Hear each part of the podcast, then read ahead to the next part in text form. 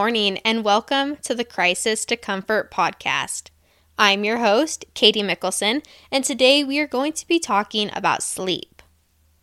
If you recall, episode number six was titled Tips to Better Managing Your Mental Health, and I gave a brief explanation of the different things that it takes to better manage mental health. There are three steps. The first one is to start with the basics, which is sleep, nutrition, and physical exercise. Number two is to talk to somebody. And number three is to practice what you know. Today is the first part to the Better Manage Your Mental Health series, and we are going to be taking a deeper dive into sleep and talking about how sleep can affect our mental health. Today's inspirational quote is The best bridge between despair and hope is a good night's sleep by E. Joseph Cossman. Sleep is very closely connected to our emotional and our mental health. There's a reason why people say, someone woke up on the wrong side of the bed when you're in a bad mood. If you get good sleep, your mood will be better. If you do not sleep good, you might wake up in a bad mood. Many mental health disorders can make it really hard for a person to sleep. But also, poor sleep and insomnia can worsen or initiate mental health problems. Poor mental health and poor sleep are complex, and they can be affected by many different things. But because they are so closely related, there's a strong reason to believe that improving sleep can be beneficial to mental health. I want to briefly talk about sleep cycles and the sleep stages so you can get a basic understanding of what happens while you're asleep. So, as we sleep, our body goes through cycles, different rounds of sleep, and typically we go through four to six per night. And each cycle is shorter, and as the night goes on, they progress and get longer each time. Within each of these sleep cycles are sleep stages, and there are four stages of sleep. The first one is called N1. And this is when you are just starting to fall asleep. It typically lasts for one to seven minutes, and our bodies are not fully relaxed. And so, when we're in this N1 stage of sleep, it can be really easy for us to be woken up by the outside world. The second stage of sleep is called N2, and in this stage, our body drops in temperature we become more relaxed in our muscles, our breathing slows, as well as our heart rates. This is known as light sleep. Typically, it lasts from 10 to 25 minutes, but as the night goes on, they get longer and longer. About half of our sleep time is actually spent in light sleep or N2. The third stage of sleep is called N3 or deep sleep, and this is when our body relaxes even more. This is a crucial time for our body to recover from our workouts and also to grow. So it's very important that children are hitting this N3 deep sleep stage of sleep to ensure that their body grows the way that it needs to. Deep sleep contributes to insightful thinking, creativity, and memory, and so it's also really important for our brains that we're getting enough of this sleep. Also, in the N3 stage of sleep, we typically start out from 20 to 40 minutes, and unlike other stages, it gets shorter as the night progresses and goes on. So, the longest you're going to be in it is going to be that first cycle, and it's going to be anywhere from 20 to 40 minutes.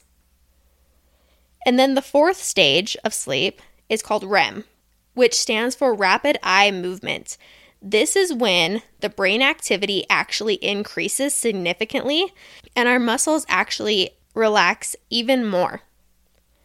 We reach a state of atonia, which is a temporary paralysis of the muscles, and so our bodies are very relaxed. The only muscles that are being used are our eye muscles and our breathing muscles. This stage of sleep increases cognitive functions like memory, learning, and creativity. So it's very important for our brains to reach this REM stage of sleep. Also, during REM, our brain is detoxifying the toxins in our brain. And so, if we don't get enough time in REM because our sleep patterns are disrupted, those toxins can just build up over time, and you might feel brain fog, or you may feel like your brain is not working properly. Your dreams in REM are much more vivid because there is so much brain activity.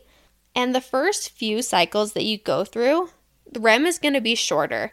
But as you continue throughout the night, each cycle is going to get longer and longer. And actually, the time that you spent in N3 or deep sleep is being replaced by that REM stage of sleep. The total REM time is about 25% of our sleep time. I have been taught about sleep cycles and sleep stages multiple times throughout my life, and they have really felt over my head a lot of that time, and I just didn't understand. And it actually took writing it out and looking at different images on Google for it to finally click and for me to be able to make sense of that. And so, if I'm saying this and it just does not feel like you're able to absorb this information, please Google it. Use Google Images to look at a different infographics, and that can help you understand the sleep cycle and the sleep stages a lot better. Now, there are so many things that can play a part in being able to get proper sleep. Age is a factor. Newborns are the ones who typically get the most time spent in REM, but the older you get, the less time you spend in that sleep cycle. Recent sleep patterns can play a huge part in how you sleep. Irregular or insufficient sleep over a period of time can equal abnormal sleep patterns. If you drink alcohol or do other drugs before bed, that can play a big part in the amount of time spent in REM. It is lower time spent in REM earlier in the night, but as the drugs and alcohol wear off, you actually have a REM rebound and REM stages are prolonged. And lastly, sleep disorders can cause interrupted sleep cycles. 300 million people worldwide have depression, and of those 300 million people, 75% of them actually have insomnia. Sleep problems and depression are mutually reinforcing each other and have a biodirectional relationship, which means that if somebody has depression, the chances of them having insomnia are more likely. Or if somebody has insomnia, the chances of them having depression are more likely. And so it's hard to know which one is the cause of the other. And it kind of feels like a cycle. Because I have depression, I'm not going to sleep good. But because I don't sleep good, it makes my depression worse, and so on and so forth. It just feels like a never ending thing. So, where do you start to make that better? 20% of adults and 25% of teenagers have anxiety, and there are many different types of anxiety OCD, PTSD, general anxiety disorder, um, social anxiety disorder, panic disorder, specific phobias. And all of these leave a person in a state of worry and fear, which keeps the mind racing. Mind racing is also known as hyperarousal, which is a contributor to insomnia. People with bipolar disorder tend to experience sleep pattern changes depending on their emotional state. If they are having a manic episode, they might get less sleep. Or if they're having a depressed episode, they might get more sleep. This leads to irregular sleep patterns, which can really throw off that sleep cycle. Schizophrenia, ADHD, and anybody on the autism spectrum have a higher chance for sleep problems because their mind is somewhere else. It's very similar, I think, to anxiety. We're in a state of worry and fear that just keeps our mind racing, which leads to insomnia and irregular sleep patterns. So, how do we get better sleep each and every night? We have to improve our sleep hygiene, which is our sleep environment and our sleep related habits. The first thing you can do is to create a consistent sleep schedule. So practice that bedtime routine. Wind down.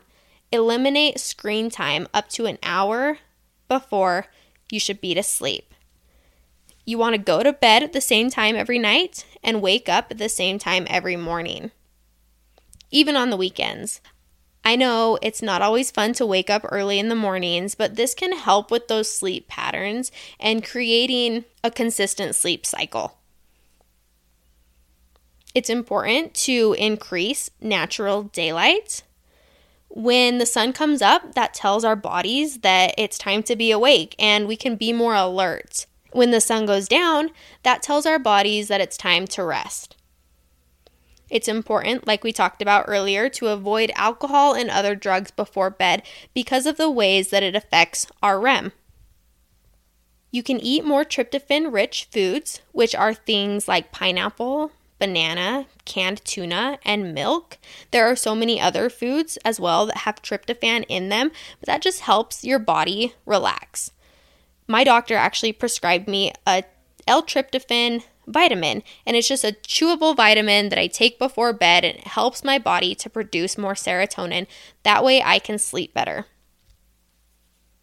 Eliminate any noise or light disruptions that you may have in your room. So shut your TV off. If you have your phone plugged in in your room, turn the screen brightness down and also silence it so that if somebody texts you or calls you, it's not going to disrupt your sleep patterns.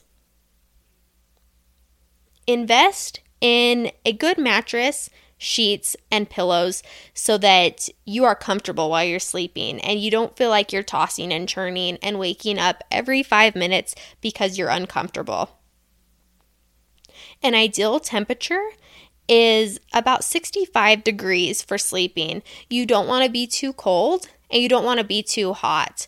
And so, setting a lower temperature on your thermostat can help our bodies to just sleep better. Increase your water intake. It's important to drink a lot of water. You can also make sure that you're getting enough exercise throughout the day. Often, exercising in the mornings can help you sleep better at night.